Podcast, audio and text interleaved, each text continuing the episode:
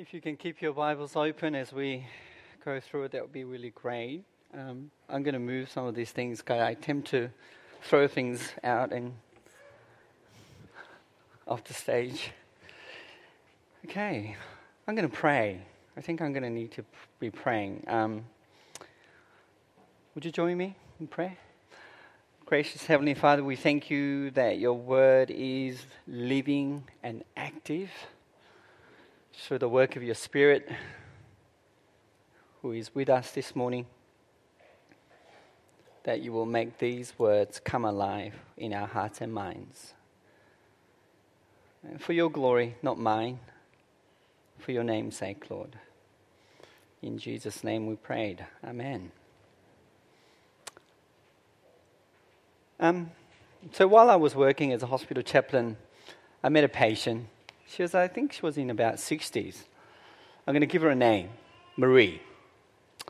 Um, soon I learned, just a few conversations with her, that um, she was suffering from a chronic pain. And she's been suffering from chronic pain for years. Her body was in constant and agonizing pain. For Marie, hospitals are her second home.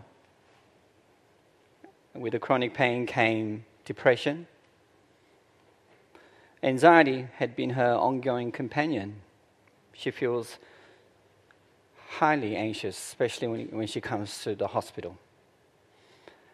Trying a different medication regimes always throws her off as I was listening to her about these, I was lost for words. Have you ever been in a situation where you were lost for words? Doesn't happen very often for me. I always have something to say. but what can we say when you don't know what to say? Here's what I said to Marie I said, I can only imagine what you're going through, Marie. It must be terribly hard. I wonder what keeps you going. Marie said, Hope. I hope I can keep this pain away.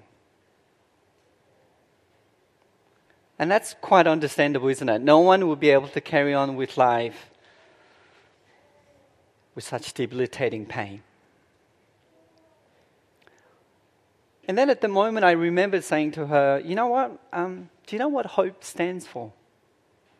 And I came across this thing, you know, probably one of the Instagrams somewhere, um, that hope stands for.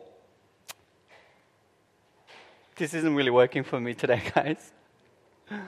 Um, probably need another coffee. Um, yeah, there you go. Hope. Hope stands for hold on, pain ends. Hold on, pain ends. Well, today I want to talk about hope. What is, what is your hope this morning? For some of us, we're looking for perhaps a better job, or perhaps for the interest rate to stay on hold just a little bit longer, perhaps. For some of us, like Marie, we're hoping for healing. But what is hope? Is it, is it a wishful thinking? Or is it something more?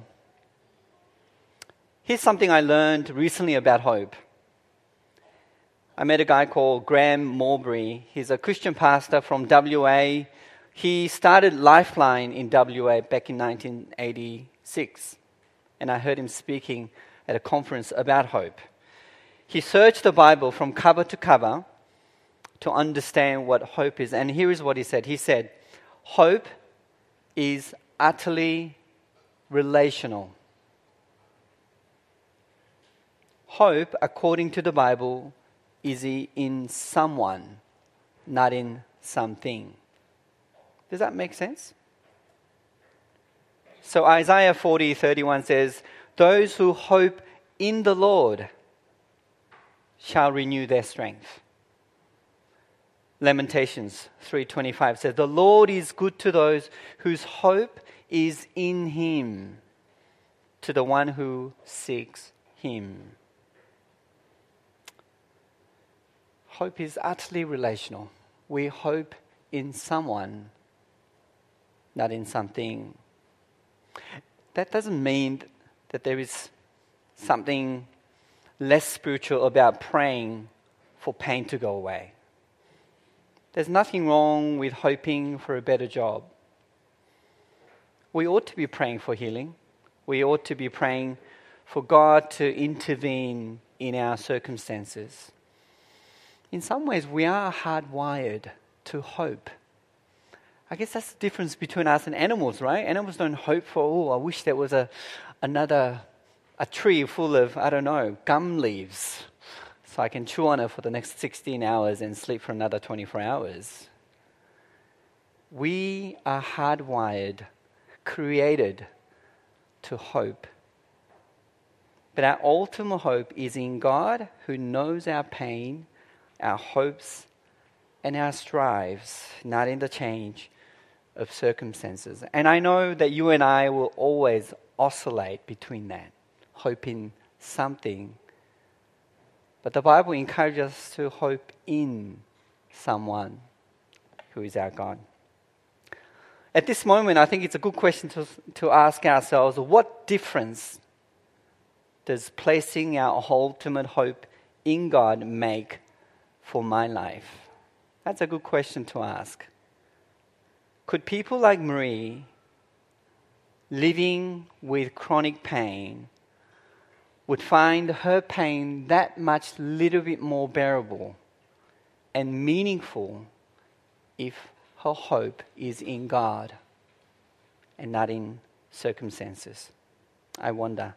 When no amount of pain medications could take away her pain, and her life is constantly paralyzed by the grip of pain, where could she turn to for hope and for comfort and strength? This is not a simple or easy thing to grapple with. But that is exactly what Psalm 42 is inviting you and I to do this morning.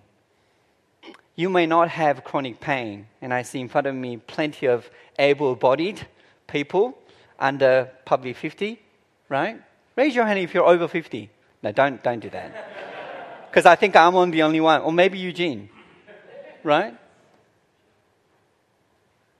You may not be living with a chronic physical pain, but you may know what it's like to be wondering, doubting, thinking, living with certain uncertainties. I'm not sure. But if you're just having a really hard time at the moment as a Christian, I want you to know that God wants to speak hope to you this morning. God wants to say something really important to you. And He also wanted to say, hey, I have a prayer for you to pray when you feel hopeless. Not only that, I want to give you words to speak to those who find it really hard to go on. So come with me as we dive deep into Psalm 42. You're either going to sink or swim, but I promise that we are going to swim through this, okay? The psalm is a song, and it has a two verses, and with a repeating chorus, which is verse 5 and 11. Okay, so that's the chorus. And we got some uh, verse 1 to 5 as a first ref- um, co- uh, verse, and then refrain, and then again uh, verse 2. So I have two points for us today. I know Eugene probably speaks always three points, but nobody remembers the third point anyway.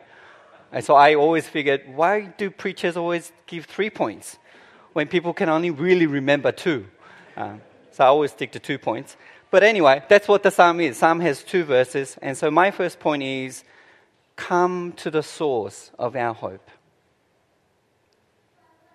The first two verses start with an intense longing as the deep pants for streams of water so my soul pants for you, O God. Now, the psalmist describes this yearning so desperate within him. It's, it's a thirst. And it's hard to imagine such thirst, for we are plentiful with water to drink. But imagine if you're a deer, desperate for a cool drink of water, because deer is an animal that drinks water three times more than it ingests food. I can't imagine that as a Korean because we eat more than we drink. Now, hang on a second. Koreans also drink a lot of stuff. So, there goes my theory. Um, but a deer needs to be around streams of water for survival. And in this way, Psalmist is saying what? I need God constantly. And I need Him every moment. I am desperate to meet with God. Have a look at verse 2. He says, My soul thirsts for God, for the living God. When can I go and meet with God? You wonder what's happening. What's going on for this guy that he's so desperate to meet with God? That his tears have become his food day and night. Well, verse 3 tells us a little bit of crude, isn't it? He's tormented all day long because people are saying to him, Where is your God? Now, who are these people? And why are they saying these things? We can only imagine. But he may be perhaps exiled in a foreign land, away from home, Jerusalem, which I think becomes a little bit clearer in the second part of the psalm. But in exile, among his enemies, he's being tormented by their relentless taunting Where is your God? You know, often questions like that kind of stirs other questions within us. What does where is your God sound like for you? You know what he sounds like for me? When somebody says that to me, perhaps I'm saying that as well. I said, Does he does God care what's going on for me? Does he know? Is he aware? Does God care the stuff that I have to put up with? And some may feel that we really shouldn't be asking such questions to God because it's, it's rude.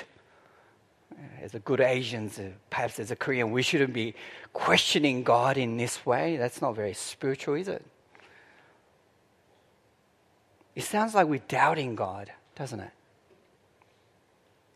Isn't it better that we take a deep breath, just trust God, and keep going? But you know what? It, it's, it's no less spiritual to ask these kind of questions to God and doubting God and asking God, God, are you, are you with me in this? I want you to know that you're not in alone in asking God when things are hard, because even people like C.S. Lewis, he grappled with that. Now, you know C.S. Lewis, Christian writer, thinker, he lost his wife to sickness. And in his grief, he questioned God's presence. And he wrote about this in a little book called A Grief Observed. And this is how he described one particular night or his experience of God's absence in his life in this way. He said, Go to him when your need is desperate, when all other help is vain, and what do you find? A door slammed in your face, and a sound of bolting and double bolting on the inside. After that, silence.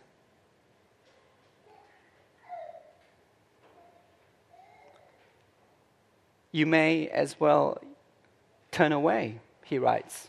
Why is why is He, God, so present, a commander in a time of prosperity, and so very absent a help in time of trouble?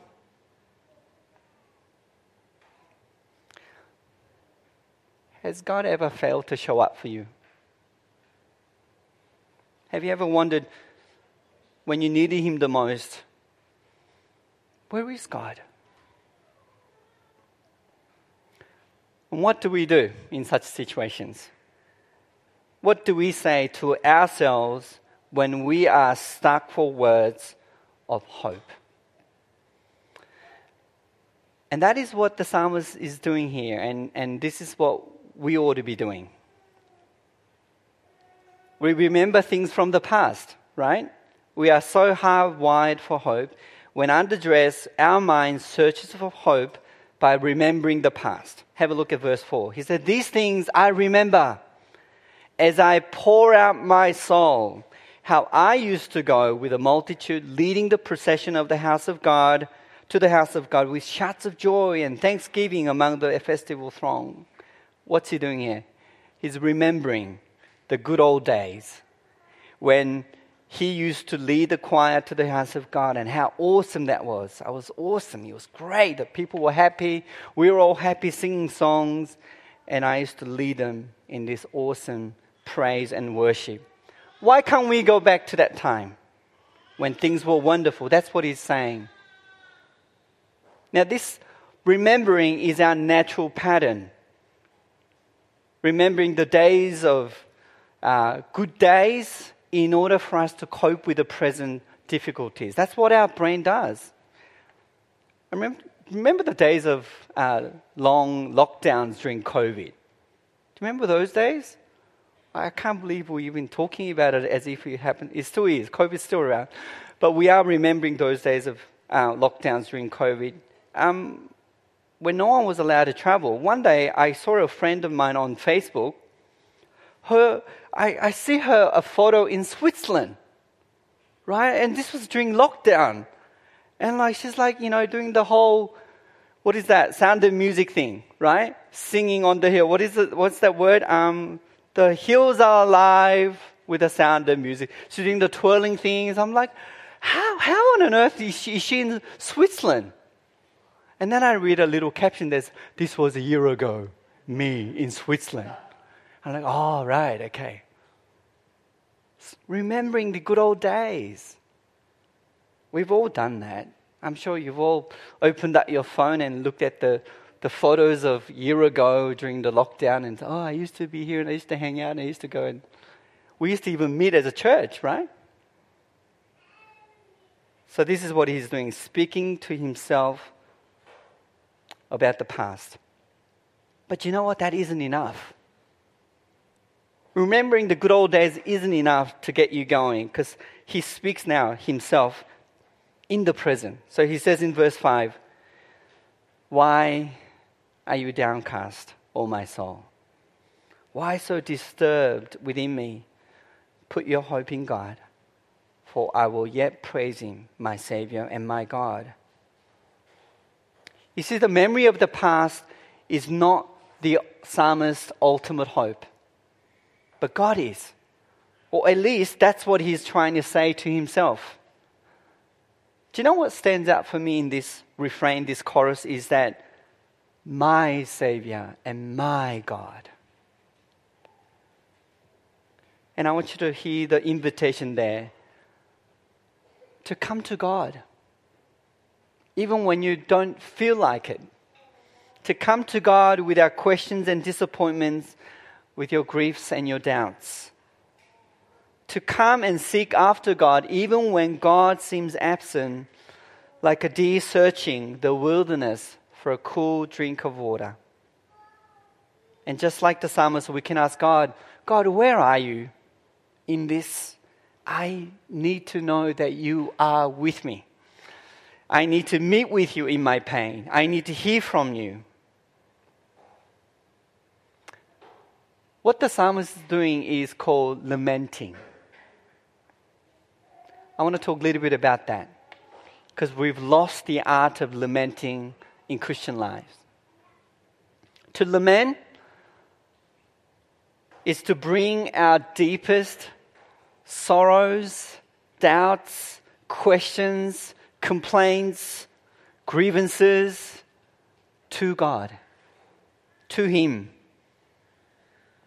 and place them before God without pretense. It is a prayer of longing directed to God because there is no one who can answer and respond to my pain. there's also a trust.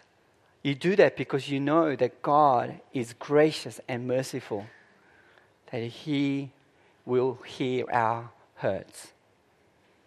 And through this psalm, God is saying, I want you to do this. Do what the psalmist is doing. I want you to lament before me. And by lamenting, we are finding a voice to our pain and despair. And by lamenting, we are learning to put our hope in God. Putting hope in God isn't a theological or uh, some kind of a mental exercise. You need to come through pain. You need to be grappling with pain and bring that through authenticity and bring it all to God. And through lamenting, we come to a place of conviction, a real conviction, not some spiritual platitude, but a statement of faith forged in the dungeon of suffering and crisis of faith. It says, I will yet praise you, God, even though I don't feel like it. My Savior, my God, even though you feel distant. Even when nothing has changed, even when my situation hasn't changed, even I am still tormented, even if I still have this terrible job that I am stuck with, you are still worthy of my praise. Does, that takes a different level, don't you think? To the depth of our relationship with God. In fact, that's what one of my heroes of faith, uh, Dietrich Bonhoeffer, did. He was a, a German pastor during World War II who stood against the Nazi uh, regime and was sentenced to hard labor. Uh, he spent two years in prison until his death by hanging at the tender age of 39. And this is how he came before God in lament. And I have that sort of the whole prayer on your outline, but I'm just going to read the first two parts of it. It says, Oh God, Early in the morning, I cried to you, Help me to pray. Isn't that so honest? You ever feel like when you kind of, I don't have the strength or words to pray, so I'm just going to ask God to help me pray. He says, and to concentrate my thoughts on you. I cannot do this alone. In me there is darkness, but with you there is light. I am lonely, but you do not leave me. I am feeble in heart, but with you there is help. I am restless, but with you there is peace. In me there is bitterness, but with you there is patience. I do not understand your ways, but you know the way for me. Bonhoeffer, or anyone who prays like this would find streams of living water in God. And so we pray with the psalmist. Yet I will praise him and I put my hope in God. And we can do this because there was a man from Galilee who stood with a woman who came to draw water from a well in Samaria. She picked a time when no one would be around so she could be alone. But Jesus found her. You know the story well from John 4, so I won't go into details. But Jesus said to her, Everyone who drinks this water will be thirst again. But whoever drinks the water I give him will never thirst. Indeed, the water I give him will become in him a spring of water welling up to eternal life. In other words, Jesus is the ultimate Gatorade. In Jesus, our thirsts are satisfied. So, what can we say to someone who feels this way, who's going through something like this? Do you know anyone like that? What is not helpful will be saying something like this You'll be right. Stay positive. Don't give up. Or perhaps, at least, or at least you have a family that loves you. At least you have a job. Or maybe this God loves you and He has a wonderful plan for you. How do you feel about that one? As a chaplain, I have a mixed feelings about that one. Maybe that's for another conversation. How about say this? I really don't know what to say to you. It must be really hard. How are you coping with all that? How can I be praying for you?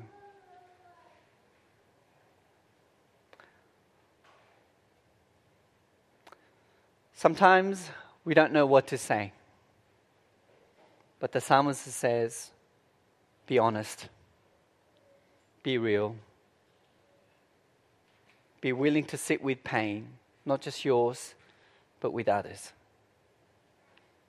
Let's return to Psalm 42, the second part. We see that even after saying, I put my hope in God, the psalmist still feels dreadful. What's going on? He says in verse uh, straight after 6 there, My soul is downcast within me, therefore I will remember you. From the land of the Jordan, the heights of Hermon, from Mount Mizar. He says, I know I trust God, but I'm still feeling down. You know what? That shows that we need to stay with God, putting, keeping our hope in God again, again, and again. And the strength to keep our hope resting in God comes from three things. First, by remembering God Himself, not the good old days. Verse 6 My soul is downcast within me, therefore I will remember you. There's a change in his perspective there. He's not remembering the good old days when I used to lead a choir into the house of God. He's now remembering God Himself. It changed from how I to God.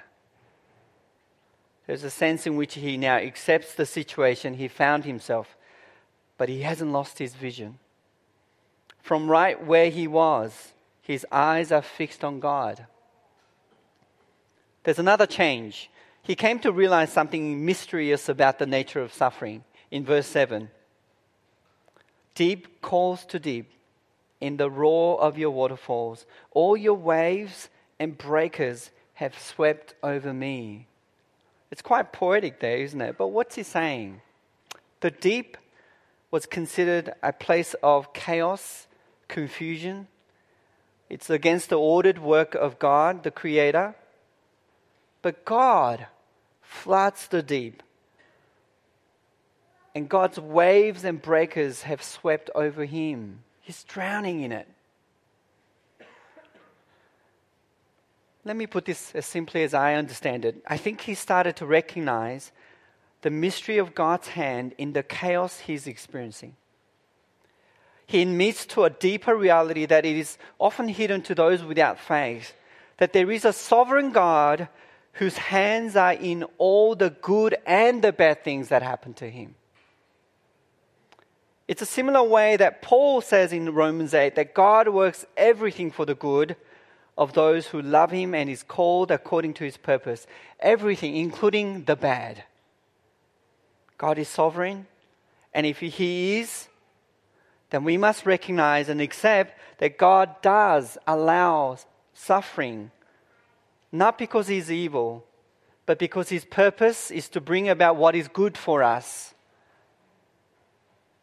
and according to Romans 8, that is to forge Christ in us.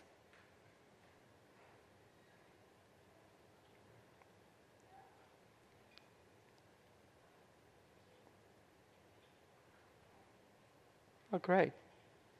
My iPad just turned off. oh, well. I have the scripture. So, in this, his perspective have shifted from him and his old days to God who is with him in present. His perspective has changed from looking at his good old days to recognizing God in his present suffering. There's another change that he's experiencing right there. Have a look at verse 8. By day the Lord directs his love, and night his song is with me, a prayer to the God of my life. It's through the suffering and grappling with his deep questions he comes to the tenderness of God.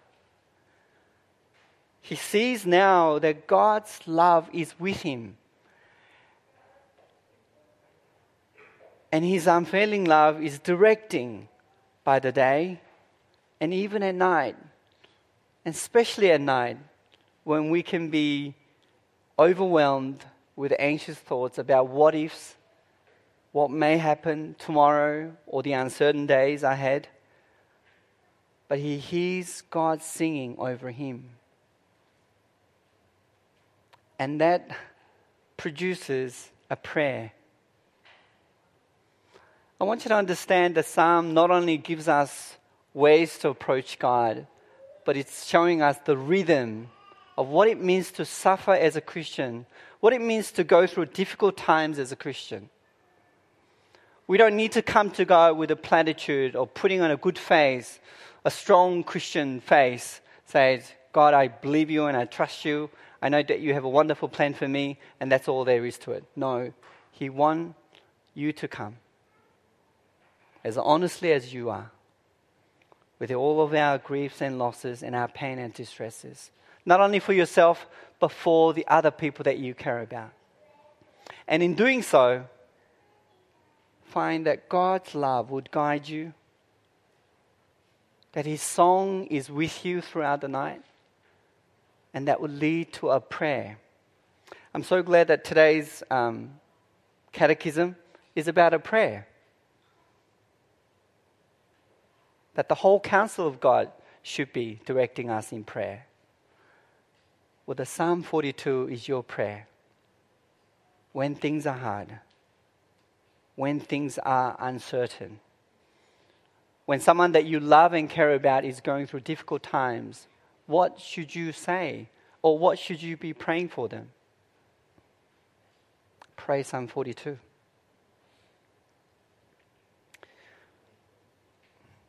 If I was to meet Marie again, I probably won't say, put your hope. Hold on, pain ends. That's what hope stands for. I will say, whom I happen to know as a Christian, I will say, Marie, put your hope in Christ. Because we have one who came and he himself said, I thirst. He is the one who actually said, Where is God? When he said, My God, my God, why have you forsaken me? He prayed Psalm 42 for us so that we would also join him in Psalm 42. I want to finish with just a short prayer from Bonhoeffer. You have the rest of the prayer in your book. But this is what he also prayed. May God, in His mercy, lead us through these times. But above all, may He lead us to Himself. Let me just read that again. May God, in His mercy, lead us through these times. But above all, may He lead us to Himself. Bless you all. Bless you, Grace Point, as you trust Him and place your hope in Him. Amen.